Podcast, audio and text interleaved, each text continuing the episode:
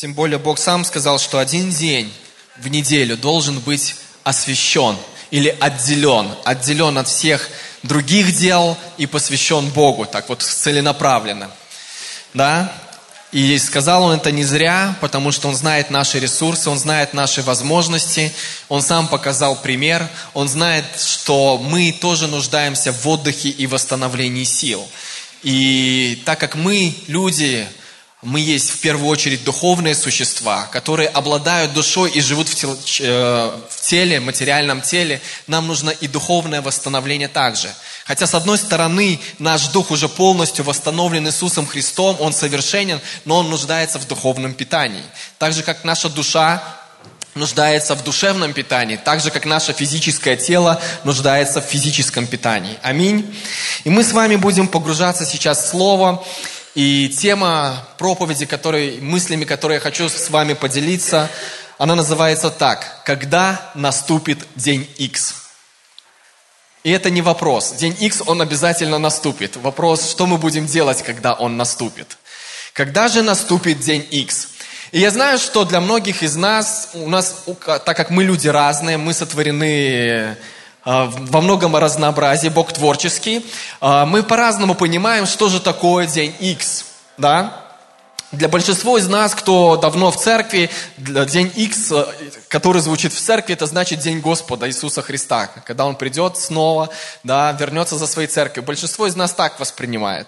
А для кого-то, кто тесно связан с математикой, день X это десятый день, потому что римская X, да, 10. А, но я хочу, чтобы мы посмотрели сегодня на более широко, на, а, на слово X. День X это может быть как и пришествие Господа Иисуса Христа, как и на а, какие-то удивительные возможности от Бога, как и точка входа в наше призвание.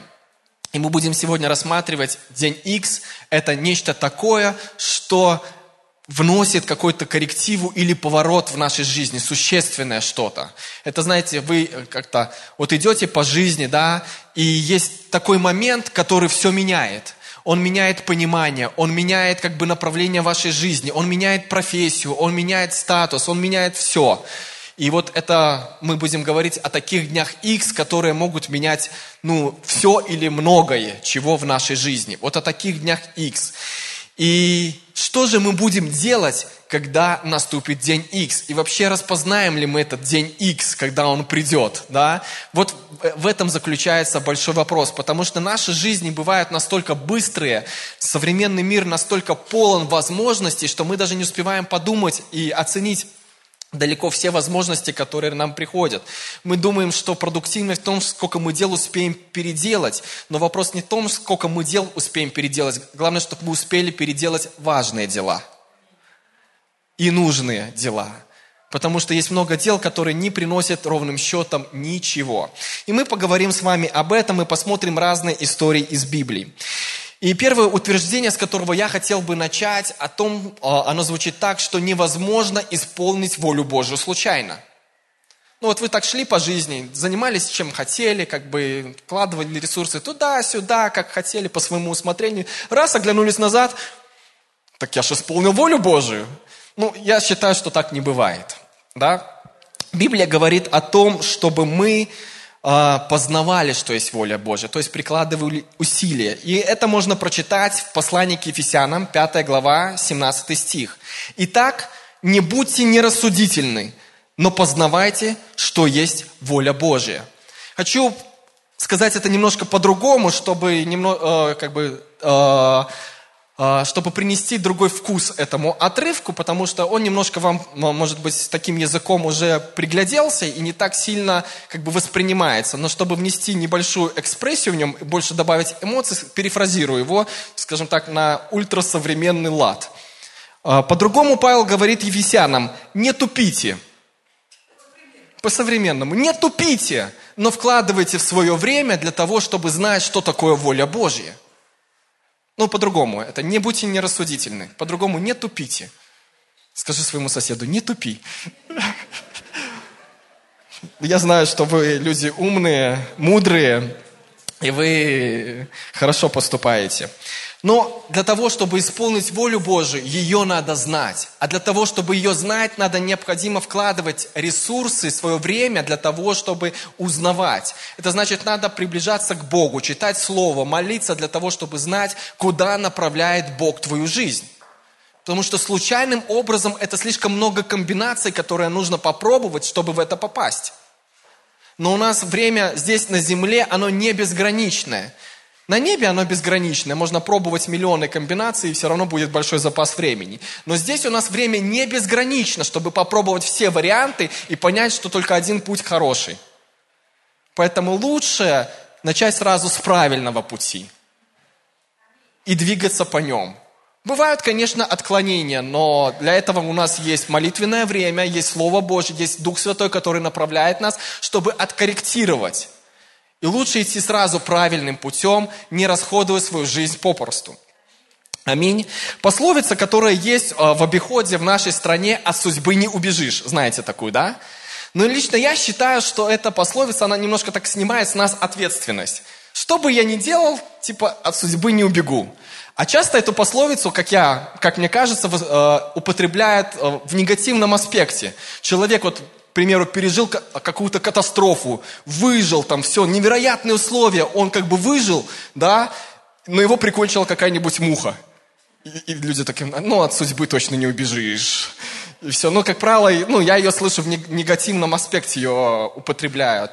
Я знаю, что лишь Бог, а, Он определил нашу судьбу, но у нас есть свободная воля, чтобы следовать Его плану или нет. Мы можем бегать от Бога, от кого угодно мы можем бегать, мы можем всю жизнь даже прятаться а, от нашего призвания, от тех вещей, которые нам надо решить, и ничего так в жизни не достичь. Мы можем убежать. На нас с вами ответственность за наши с вами жизни, наши собственные жизни. Поэтому можно убежать от своего призвания, можно убежать от судьбы, потому что у нас есть свободная воля, которую Бог нам дал, и мы сами распоряжаемся тем временем, которое Бог нам отвел на этой земле. Мне нравится такая пословица, которая меня очень сильно отврезляет. Очень сильно. Каждый день я меняю свое время на что-то. И это время, оно не восполняется. То есть у меня есть день, и я его отдаю взамен на что-то. И когда я начинаю думать, взамен на что я отдаю свою жизнь, это меня отрезляет очень сильно, переоценить э, многие вещи. И знаете, где я очень быстро расставляю приоритеты в своей жизни – если вы вот затрудняетесь расставить приоритеты своей жизни, посетите кладбище. Там вы понимаете, что есть истина, а что не стоит ничего. Когда вы начинаете смотреть годы жизни людей, сколько они прожили, кто-то там 80 лет, кто-то 90, кто-то 20, кто-то 15, вы резко понимаете, что, что есть важное в жизни, а что не важное в жизни – если вы затрудняетесь это сделать, как бы в своей жизни упражнение такое, посетите это место. Там все становится быстро на свои места.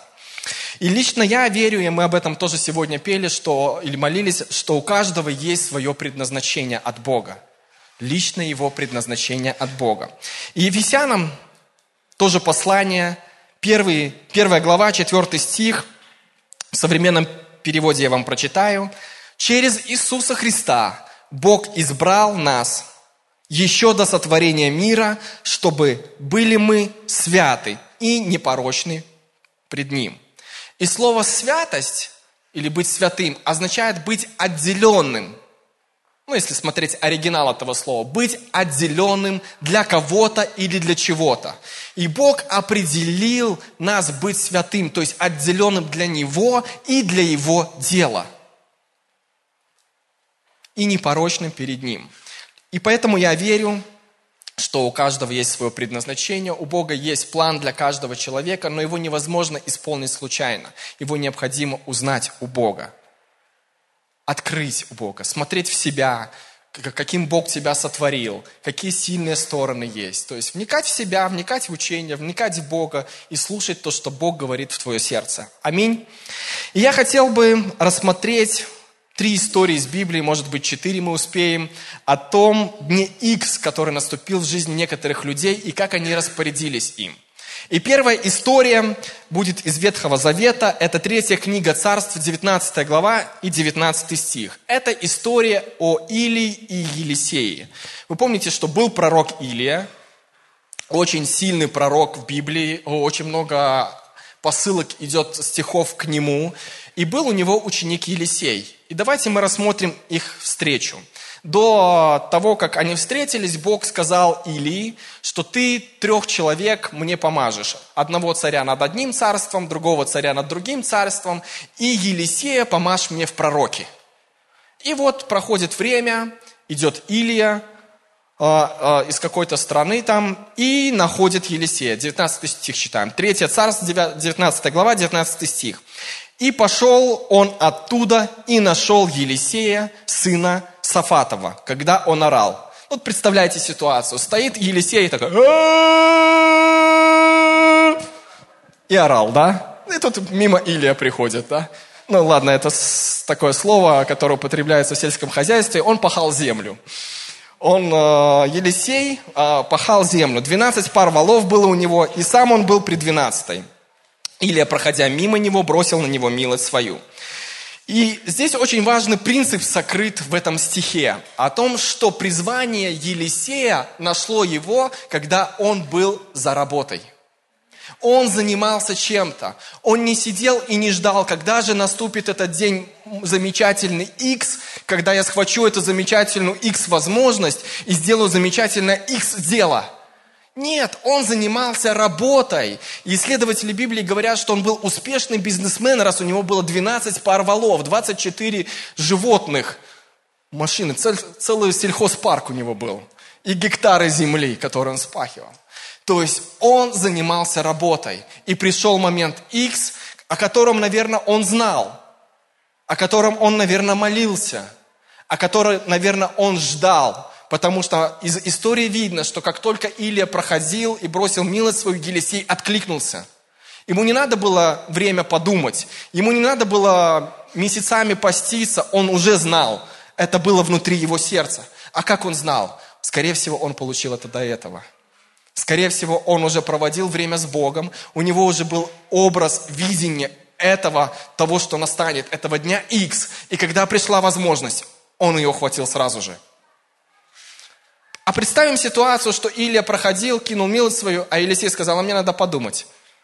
Дай мне месяц, два, три, год, четыре. Не знаю, сколько времени мы бывает думаем, да, мы иногда очень долго думаем. Вот. А возможность могла бы уйти. Илья мог бы уже не прийти. Он мог бы пройти мимо и пойти заниматься своими делами. Но Елисей сразу откликнулся на этот призыв, на эту возможность на день X, потому что внутри у него, скорее всего, уже был этот образ. Он уже знал. Он уже знал, он уже видел, скорее всего, он уже каким-то образом Бог с ним говорил. Хотя в Библии не написано ничего об этом. Но я думаю, что он внутри сердца уже чувствовал это водительство и этот призыв. И он откликнулся сразу. Хотя он был занят работой. Призвание его нашло, когда он занимался работой. И если вы ничем не заняты, я не думаю, что вы успеете найти свое призвание. Легче поправить идущего, чем сдвинуть стоящего.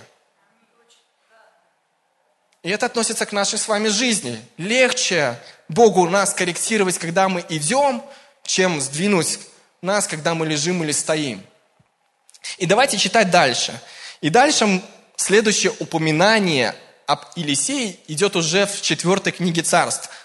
Вторая глава, 9 стих. И вот представьте, что от момента призвания Елисея, когда Елисей пошел в ученики Илии, до момента, когда Елисей перенял служение Илии, о нем не сказано ничего.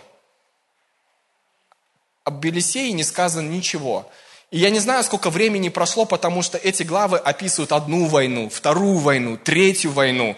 А раньше, знаете, одна война между одной второй войной, может быть, и немного времени проходило, но все равно людям надо было родиться, подрасти, научиться военному делу, чтобы потом это маслать друг друга. То есть об Елисее не сказано ничего.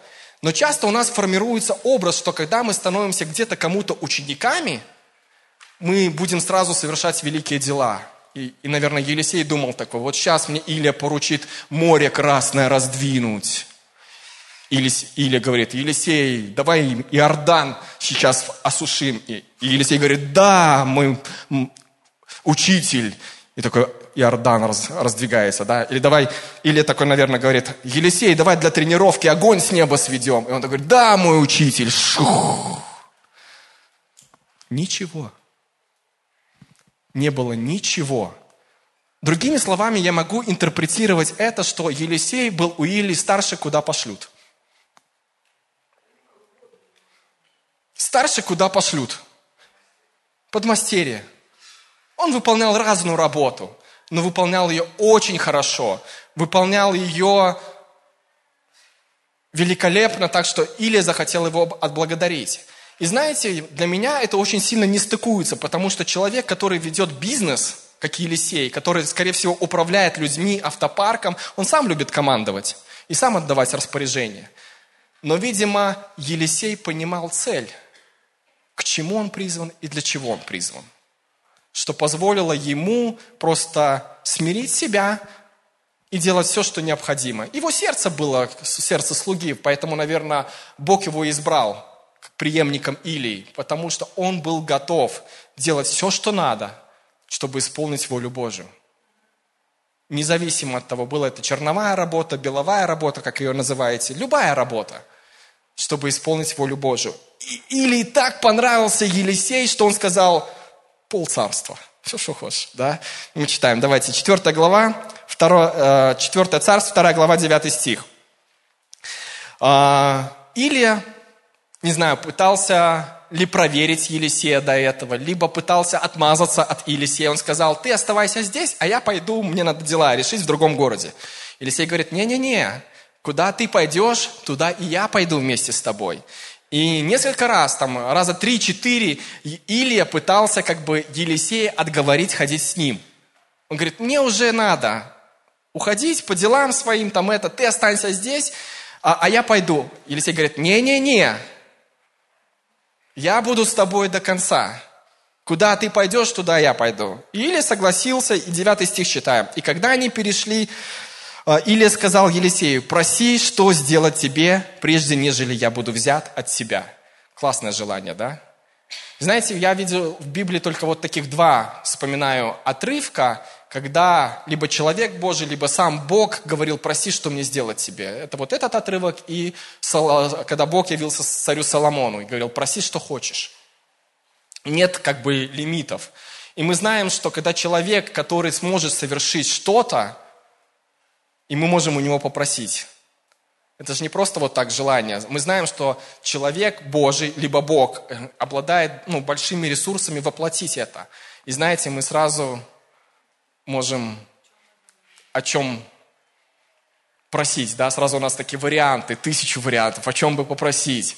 И Елисей знал, о чем попросить. Видимо, у него внутри уже было это.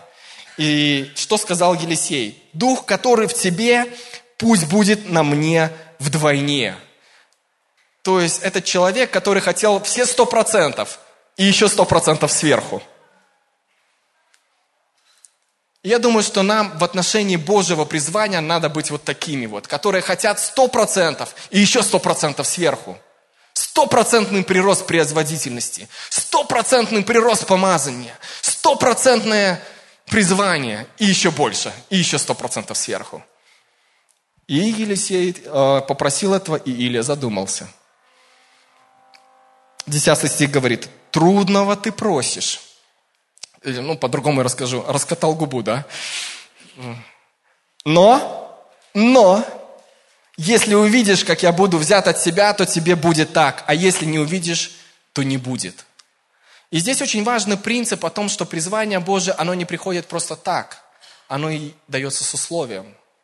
Если будет то-то, то-то, то будет тебе то-то, то-то. И мне кажется, вот после этих слов, когда Илия сказал Елисею, если увидишь, как я буду взят от себя, то будет тебе, Елисей не отходил от Илии ни на шаг. Он даже, мне кажется, перестал есть и пить, потому что когда мы едим и пьем, у нас возникает нужда отлучиться. Но Елисей не мог себе позволить отлучиться. Ну, как мне кажется, Библия не говорит об этом его весь фокус, все внимание было приковано к Илии. И если была возможность, он бы, наверное, себя и привязал. Может быть, он не спал даже одну ночь, две или три. Кто знает. Никто не говорил, что или там уйдет в 15 часов по полудню. Как, как, какой сегодня у нас дата? 29 да, февраля. Ну, неважно, короче, какого-то февраля там это, в такое-то время или уйдет. То есть можно полежать, расслабиться. И вот когда будет этот момент, я точно буду знать, что надо вставать, надо быть готовым, потому что или уходит. Нет, никто не говорил Елисею такого. Он не знал, будет ли это день, два, три, может неделя, но он был на чеку все это время, пока это не случилось. И это относится к нам с вами, чтобы мы имели вот такую чувствительность к сезонам, которые происходят в наших жизнях, чувствительность к моментам, которые происходят в нашей жизни, чтобы мы не пропустили их. И Елисей знал, имел эту чувствительность и не пропустил. И знаете, есть разница между желанием и намерением – я хочу, чтобы это было, и было бы неплохо, чтобы это было. Было бы неплохо бегать по утрам. Неплохо, неплохо. Было бы неплохо знать английский. Ну, как бы неплохо, неплохо. Было бы неплохо съездить в соседнюю страну, или в другую, или дальше, чем соседняя страна. Неплохо? Неплохо. Но желание чем отличается от намерения? Тем, что когда ты сильно чего-то желаешь, ты находишь все необходимые ресурсы для того, чтобы воплотить это. Ты ищешь одну возможность, вторую, там, подработку, там, это, то, третье, десятое, договариваешься с людьми, чтобы это воплотилось. Это очень классно работает, к примеру, такой вот э, случай приведу вам. Когда есть мероприятие, которое нам надо посетить. Вот мы знаем, оно уникальное. Оно в соседней стране проходит а в следующий раз будет в той стране, ну, совсем далеко. Надо именно в этот раз ехать, потому что достаточно близко, ну, стоит немножко много.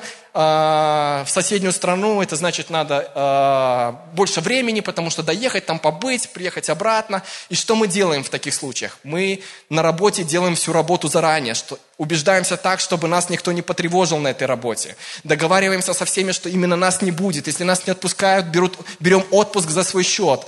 Если очень слишком такая крутая возможность, даже больничный найдем, как сделать чтобы именно быть там. Студенты даже экзамены могут перенести свои. Даже ГОСы могут перенести, потому что уникальная возможность один раз в жизни такое может быть. Потом сдам как-нибудь. Все подчинено именно этому желанию, когда оно сильно горит. Но когда не горит, что? А я занят, у меня работа, у меня экзамен – это не то, что как бы сказать э, о том, что ну, у нас есть отговорки. Это все важные вещи. Но когда в нашем сердце загорается желание, мы подчиняем ресурсы все для того, чтобы это исполнилось в нашей жизни, для того, чтобы побыть там, посетить там. Понимаете, да, разницу? И есть разница между намерением и желанием. И наш распорядок жизни, наше расписание, оно, в принципе, покажет нам, э, это пророк, э, который говорит нам о нашем будущем. Если вы хотите узнать ваше будущее, посмотрите на свои ежедневные распорядок дел. На неделю, что вы делаете каждый день. Потому что то, что вы делаете сегодня, определяет то, что там, где вы будете завтра. Поэтому ваш сегодняшний распорядок – это пророк вашего будущего. Оно говорит вам об этом. Наше настоящее желание, оно всегда будет действием. Елисей очень сильно хотел этого. И это привело к тому, что он подчинил все свои ресурсы, все свое время, все свое желание для того, чтобы не пропустить этот момент X, момент входа в свое призвание, уже свое собственное призвание. Когда двойное помазание, помазание Илии плюс еще сто процентов стало на нем. И история говорит, что Елисей увидел это, и он получил это.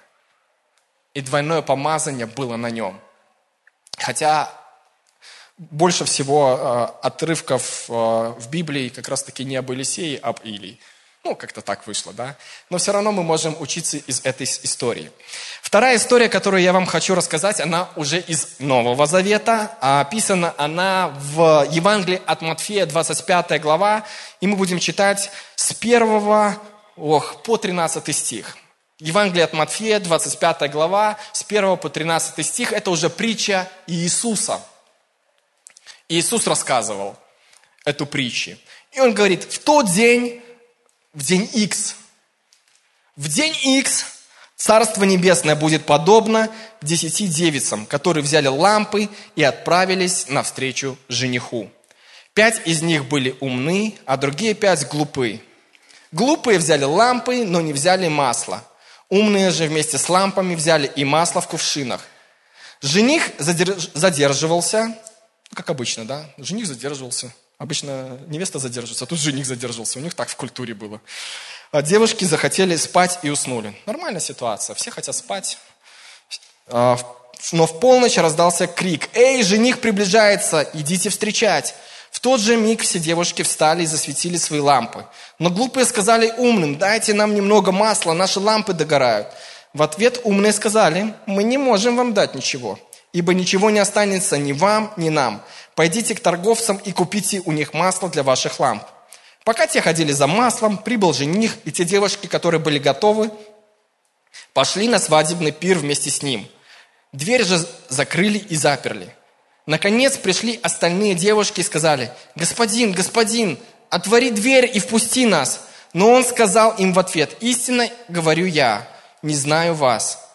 Так бодрствуйте же, ибо неизвестен вам ни день, ни час возвращения Сына Человеческого.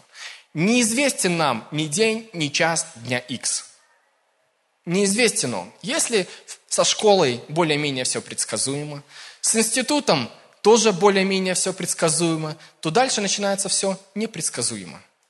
Если в школе мы сначала учим уроки, потом сдаем экзамены, в институте та же самая ситуация, то в жизни все наоборот. Мы сначала сдаем экзамены, а потом извлекаем уроки. Происходит все наоборот. И мы не знаем дня X, мы не знаем, когда приходит экзамен. Мы понимаем лишь это, когда он прошел, когда приходится извлекать уроки. И мы так часто думаем в нашей жизни, что вот придет эта возможность, и вот именно сейчас, и мы знаем об этом. Знаете, сегодня уже было возможностей, наверное, 10, к примеру. 10 экзаменов, 10 проверок на отношения, на твое понимание, на твои слова, на твои мотивы, на все но мы их могли пропустить, просто не заметили. Потому что в жизни экзамены проходят прежде, чем ты извлекаешь из них уроки. И часто они незаметны, часто они, тесты проходят незаметно для нас. Мы даже не знаем, что это был тест. Мы даже не знаем, что это была проверка. Но Бог говорит нам, чтобы мы были готовы во всякое время. Во всякое время. Итак, давайте мы посмотрим немножко на эту историю и немножко сделаем ее современной. Да? Есть, скажем так, а, мое предложение, как ее интерпретировать. Давайте мы предположим, что лампы – это как раз-таки наше дело или наше призвание. Это лампы, которые вот горят, светят. А то, что дает им свет, это наша компетенция. Это знание, опыт, а, наши навыки, наше духовное состояние, то есть насколько мы готовы продолжительно идти и светить. Ну, давать какое-то дело, результат какой-то. Давайте так в этом ракурсе посмотрим, хорошо? Итак, а, третий стих говорит о том, о том, что одни девы запаслись компетенцией, но другие не взяли масло, то есть не продумали наперед и проявили небрежность в подготовке. И когда пришел день X, они оказались не готовы. Им не хватило опыта, навыков, знаний, ресурсов. Им не хватило чего-то. Чего-то, что поддерживало бы их дело. Им не хватило чего-то. И вот жених задерживался. И знаете, в жизни каждого из нас бывают форс-мажоры. Кто-нибудь когда-нибудь организовал мероприятие? Вы знаете, что есть оригинальный план мероприятия, а есть так, как оно прошло. И когда ты сравниваешь, это бывают два разных мероприятия. Но это не значит, что не надо готовиться. Это значит, что надо готовиться и даже иногда сверх того, что надо готовиться. Потому что случаются форс-мажоры. И 8-9 стих, когда случился форс-мажор, когда начало срочно что-то решать, одни говорят, что а, мы не можем сегодня с вами поделиться ни нашим опытом, ни компетенцией, ни нашим маслом, потому что если мы с вами будем сейчас делиться, то в этот момент X мы все пропустим сами. И знаете, бывают такие моменты, как мне кажется, такие случаи, может, они не часто бывают в нашей жизни, но они бывают, когда каждый сам за себя. Когда ты не можешь делать домашнее задание и за себя, и за кого-то другого. Когда ты не можешь делать работу и за себя, и за кого-то другого. Когда ты не можешь тянуть духовно и себя, и кого-то другого. Потому что если ты будешь распыляться, то в момент X ты пропустишь. Тебе не хватит своих собственных ресурсов. Я не знаю, как часто бывают эти моменты. Здесь говорится именно о пришествии Бога. Может, он один раз в жизни такой момент бывает. Может, их бывает гораздо больше. Может быть, на работе вы сейчас проходите этот момент, когда всеми вами пользуются, потому что говорят, что вы христианины, типа, должны все за всех делать. Это не так. Вы христианин, в первую очередь, вы должны исполнять волю Божью. И делать свое дело. И любовь, она проявляется в том, чтобы помочь человеку стать тем, кем он должен быть, а не делать за него работу. Еще раз хочу вам сказать, любовь проявляется в том, чтобы помочь человеку стать тем, кем он должен быть, а не делать за него домашнюю работу. Когда вы делаете за кого-то домашнюю работу или его работу, этот человек так и останется на том уровне, который он есть сейчас и никогда не вырастет. А вы потратите свое время, потратите свои ресурсы, потратите свои силы, и у вас, возможно, не хватит компетенции и сил для того, чтобы войти в ваш день X. Поэтому мне кажется, что бывают такие моменты, когда вы должны понимать, что это мой момент, и я не могу распыляться на других. Потому что может не хватить ни вам, ни мне. И последние стихи этой истории говорят о том, что мудрые девы дали им совет. Идите, наверстайте упущенное. Пойдите к торговцам, купите масло и приходите. И пока те пытались наверстать время, поезд ушел. Пока те пытались отучиться в университете, или какой-то курс закончить, или выучить английский, или что-то начать делать, их поезд уже ушел. Момент X ушел. И все. И не было повтора. Я знаю, что Бог, Он милостивый, и Он, знаете, Он видит наши ситуации, но нам надо быть на чеку и внимательны, что иногда возможности не повторяются. Иногда возможности Божьи не повторяются, потому что Богу надо было составить столько уникальных комбинаций, чтобы эта возможность предоставилась. И Он сказал, ну, лучше мне поменять план, чем пытаться 20 раз предлагать человеку, который не может взять это призвание и распознать его. Поэтому используйте свое время грамотно – и понимаете, что Бог хочет от вас в данный случай, в данный момент жизни, чтобы не пропустить этот момент X. Это может быть точка входа в ваше призвание, уникальная возможность от Бога. Я не знаю, что это может быть. Это может разные какие-то вещи, но которые радикально где-то изменяют или продвигают вашу жизнь к лучшему, в лучшую сторону. И это может быть на самом деле день Господа Бога, когда Иисус пришел, а нашей духовного запала, нашей компетенции духовной не хватило. Мы настолько отяжелены были какими-то вещами, которые просто удержали нас. Хотя я верю, что каждый рожденный свыше, он готов, он сейчас, он уже в небесах живет. Он уже в небесах живет. И пусть это отношение наше будет сейчас, здесь и сейчас, что мы живем уже в небесах. Но Иисус предупреждает о каких-то моментах X, чтобы мы были, ну скажем, не пропустили их. Он говорит нам о том, чтобы мы были готовы и ждали этого. Эти моменты X, другие моменты X. Вам интересно? Отлично. Тогда пойдем к третьей истории. Третья история, а, она об Иисусе и учениках. И она записана в Евангелии от Марка, 14 глава, 41 стих. Вообще говорит вам что-то эта тема внутри вас? Я говорю какие-то, ну, скажем так, общие слова, но я думаю, что вы видите внутри себя какие-то ситуации, где вы могли бы поступить по-другому, или где сейчас надо поработать лучше, чтобы не пропустить момент X, да? Пусть Бог вам лично уже открывает ваши ситуации, потому что я всех не знаю. Я говорю так, достаточно общие вещи. Вот, а, Марка 14 глава, с 37 по 41 стих. Тот самый момент, в день X, Иисус взял Петра, Иакова и Иоанна, на гору, чтобы помолиться. Это был день X, то есть вечер, когда Иисуса схватили.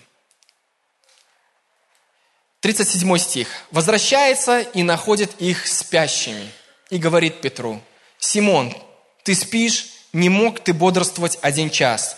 Бодрствуйте и молитесь, чтобы не впасть в искушение. Дух бодр, плоть же немощная». И знаете, мы видим этот момент, и, конечно же, ученики могли сказать, Иисус, но у нас же только что была Пасха. Крутая конференция была. Мы были в подготовке. Мы устали, столько людей было. У нас тут празднование было, тебя приветствовали. А после праздника убраться же надо, столько мусора осталось. Итоги подвести, мы устали и спать хотим. И дело не в том, что они хотели спать. Дело в том, что они не распознали момент X. Мы все устаем, и всем нам надо отдых, и всем нам надо время восстановления. Но вам нужно среди этого всего распознать момент X. И из-за того, что они спали и не знаю каких-то других причин, они не распознали этот день X и не были готовы. И он говорит, Иисус, бодрствуйте и молитесь, чтобы не впасть в искушение. И знаете, тут этот стих как раз-таки говорит нам о том, а, ну как бы косвенно говорит, я не знаю, это не доктрина, о том, чтобы противостоять искушению в жизни, надо молиться хотя бы час если вы испытываете какие-то испытания, искушения. Это не доктрина, это не знаете, не стопроцентно верно, но как бы косвенно говорит о том, что ты не мог бодрствовать хотя бы час. Или какое-то время, может быть, можно перевести. Бодрствуйте и молитесь, чтобы не впасть в искушение. Если вы боретесь с чем-то долго, улучшите молитвенную жизнь вашу. Она даст вам силу для того, чтобы противостоять чему-то. Знаете, есть естественные ресурсы, наши человеческие, а есть сверхъестественные ресурсы, Божьи ресурсы. Есть естественные способности, а есть сверхъестественные способности – есть естественная мудрость, мы ее называем еще по-другому логика. Ну, так логично складывается. Так, так, так, так, так, пятое, десятое, тут это, все, пазл. А есть сверхъестественная мудрость. Мы ее называем премудрость, водительство Духа Святого. Кто-то называет ее чуйка. Ласково так. Интуиция. И вот молитва это способ, которым сверхъестественные ресурсы доставляются в вашу жизнь. По-другому они как-то не доставляются. Вот именно молитва, проведение времени со Словом Божьим, поклонение, вот эти духовные упражнения, которые иногда кажутся, ну зачем мы это делаем? Но это как раз-таки способ, через который они приходят. Вера, которая подключается к этому, она доставляет это. Поэтому не пренебрегайте молитвенной жизнью, потому что она дает вам доступ к сверхъестественным ресурсам. Аминь. Итак, бодрствуйте и молитесь. И дальше читаем. 39 стих. «И опять, отойдя, молился, сказав то же слово. И, возвратившись, опять нашел их спящими». Опять ситуация та же самая. Иисус говорит, нужна мне ваша помощь, помолитесь со мной, трудно, сейчас момент X. Они не услышали, не поняли, не распознали. И знаете, нам не стоит винить их, потому что мы часто в такой ситуации сами. Изо дня в день, из недели в неделю мы можем быть в такой же самой ситуации, не распознавая этот день X. Возвратившись, опять нашел их спящими, ибо глаза у них отяжелели, и они не знали, что ему отвечать. Ладно, второй раз. 41 стих говорит о том, что и приходит в третий раз – и что вы думаете в третий раз произошло? То же самое. Он говорит, вы еще спите и почиваете? Конечно, пришел час. И дальше там по тексту. То есть пришел день X. Пришел день X, а вы спите. Знаете, мне кажется, вот именно молитвенная жизнь, и когда у нас есть отделенное время, для того, когда мы проводим с Богом, читаем Слово, она нас именно готовит к тому, чтобы мы распознали среди всех возможностей, среди всех ситуаций о том, что это именно ситуация X, о том, что именно это моя возможность, о том, что именно пришло время входа в мое призвание. Когда наши сердца, они отягощены суетой, Библия говорит о том, что это как почва при дороге. Или даже не при дороге, ну, одна из почв, где семя падает, что-то происходит, но заботы вета всего, они заглушают это. То есть, когда мы уделяем время Богу, когда мы молимся, когда мы сосредоточены на том, чтобы искать Его волю, Бог дает нам направление, не пропустить день X. И мы видим, что три раза Иисус говорил им, не спите, сейчас день X. Но они устали, отяжелели, и им казалось, а что может быть? Только что же был такой грандиозный праздник. Только что все кричали «Асана, Асана царю». Только что чуть ли мы не получили Иисуса, воцаренного над Иерусалимом и над всем Израилем. Только что было все классно. Что может произойти? Только что ничего не предвещало никаких поворотов. Что может быть? Но как раз таки в этот момент и произошел поворот. За Иисусом пришли, его схватили, и мы дальше знаем историю, да? И он стал Пасхой уже за все человечество. И мне кажется, сегодня именно время такое, а, которое конкурирует за наше время с Богом. Все сейчас здесь, вокруг, все развлечения, все возможности, столько разнообразия, все для того, чтобы мы отвлеклись от времени с Богом. Все кричит, я хочу твоего внимания. Инстаграм говорит, я хочу твоего внимания. Фейсбук говорит, я хочу твоего внимания. И даже одноклассники говорят, я хочу твоего внимания. Работа говорит, я хочу твоего внимания. Все вокруг говорит, я хочу твоего внимания. Чем больше твоего внимания, тем лучше. Телевизор говорит, я хочу твоего внимания. Радио говорит, я хочу твоего внимания. Был бы популярен телевизор или радио, если бы его никто не смотрел и не слушал. Нет, они хотят внимания. Внимание – то, что питает их, то, что является основой их бизнеса. Внимание. Бог хочет тоже нашего внимания. Но у нас есть выбор, кому его отдавать. И современный мир – это мир войны за время с Богом. Сегодня даже надо не то, что, вы знаете, это легко. Иногда это даже трудно сделать, потому что все кричит, я хочу твоего внимания сейчас – мы живем в этом времени, как матрица Эйзенхауэра, знаете, такая, важные дела, срочные дела, неважные, несрочные. Так, мне кажется, мы все время живем в важных, срочных, э, ну, все вместе, в одном квадрате. И пытается нам сказать, сейчас надо решать, сейчас надо решать, сейчас надо решать. Но сейчас надо знать, что решать. А что вообще можно не решать и оставить, пусть оно идет своим ходом мимо нас. Аминь. Последний стих, который я хочу вам прочитать, точнее несколько стихов, они записаны в книге Откровений. И очень интересно, что книга Откровения начинается и заканчивается практически одной и той же мыслью. Я вам расскажу, что это за мысли. Откровение Иоанна, первая глава, с первого стиха. Начнем читать. Откровение Иисуса Христа, которое дал ему Бог, чтобы показать рабам своим, чему надлежит быть вскоре – то есть, что скоро будет. И он показал, послав оное через ангела своего, раба своему Иоанну, который свидетельствовал Слово Божие и свидетельство Иисуса Христа, и что он видел. Так, так звучит так, как в церкви такой традиционной, да? Блажен читающий и слушающий слова, пророчества всего, и соблюдающий написанное в нем, ибо время близко. Библия говорит о том, что время близко. Время дня X близко. И может быть ближе, чем ты, оно кажется. Время твоего призвания близко. Время входа возможность Божию близко. Время спасения близко. День Господа близко, все близко. И заканчивается глава Откровения. Откровение – это вообще самая понятная книга должна быть для верующих, потому что она же откровение – но иногда без комментариев ее сложно читать, да?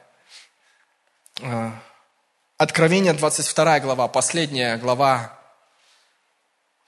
этого послания звучит так, 10 стих, 22 глава, 10 стих. «И сказал мне, не запечатывай слов пророчества книги сей, ибо время близко. вы видите, что эта глава, последняя глава Библии, начинается и заканчивается с одной и той же мыслью, что время близко. Поэтому мое желание для всех нас, для себя лично, чтобы мы были готовы к Божьим возможностям, нашего призвания, к другим возможностям, к Дню Господа нашего Иисуса Христа во всякое время, чтобы мы знали, что именно этот день – это наша возможность. И чтобы мы, как Елисей и как другие Божьи сыны или дочери, не пропустили их. Аминь. Давайте мы встанем, помолимся.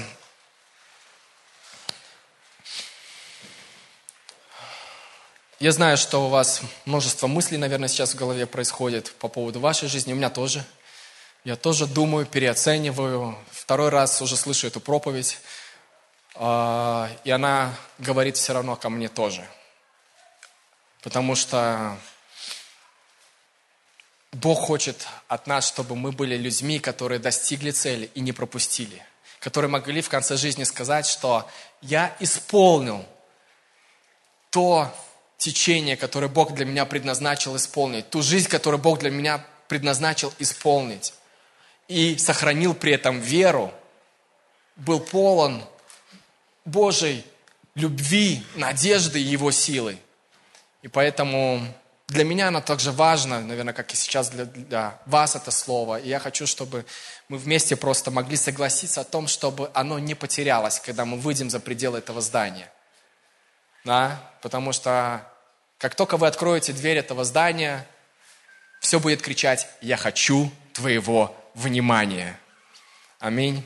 Господь, мы благодарим Тебя. Спасибо Тебе за то, что Ты благий Бог, и у Тебя много милости каждому из нас. Спасибо Тебе за Твое водительство, за то, что Духом Святым Ты направляешь нас, наши жизни, наши сердца, и Ты больше нас даже хочешь и желаешь, чтобы мы достигли цели, достигли Твоего призвания и могли прожить эту жизнь согласно Твоему совершенному плану, прожить ее ярко, и чтобы нам было самим не стыдно за те выборы, которые мы делали. Господь, пусть это слово, оно поселится в сердцах наших, и поселится это понимание о том, что возможности от Тебя, они близко, что день X от Тебя близко, что время близко – чтобы мы были, наши сердца всегда были наготовы, когда последует Твой призыв сказать, да, Господь, вот я, пошли меня. Господь, дай нам мудрости в этой жизни, среди многих возможностей увидеть те возможности, которые именно наши. Среди многих путей выбирать правильные пути, чтобы не расходовать нашу жизнь попросту, не расходовать наши, наше время, средства, финансы попросту, но чтобы вкладывать именно в то дело, которое приносит плод. Спасибо тебе, Иисус. Славим и благодарим Тебя. Аминь.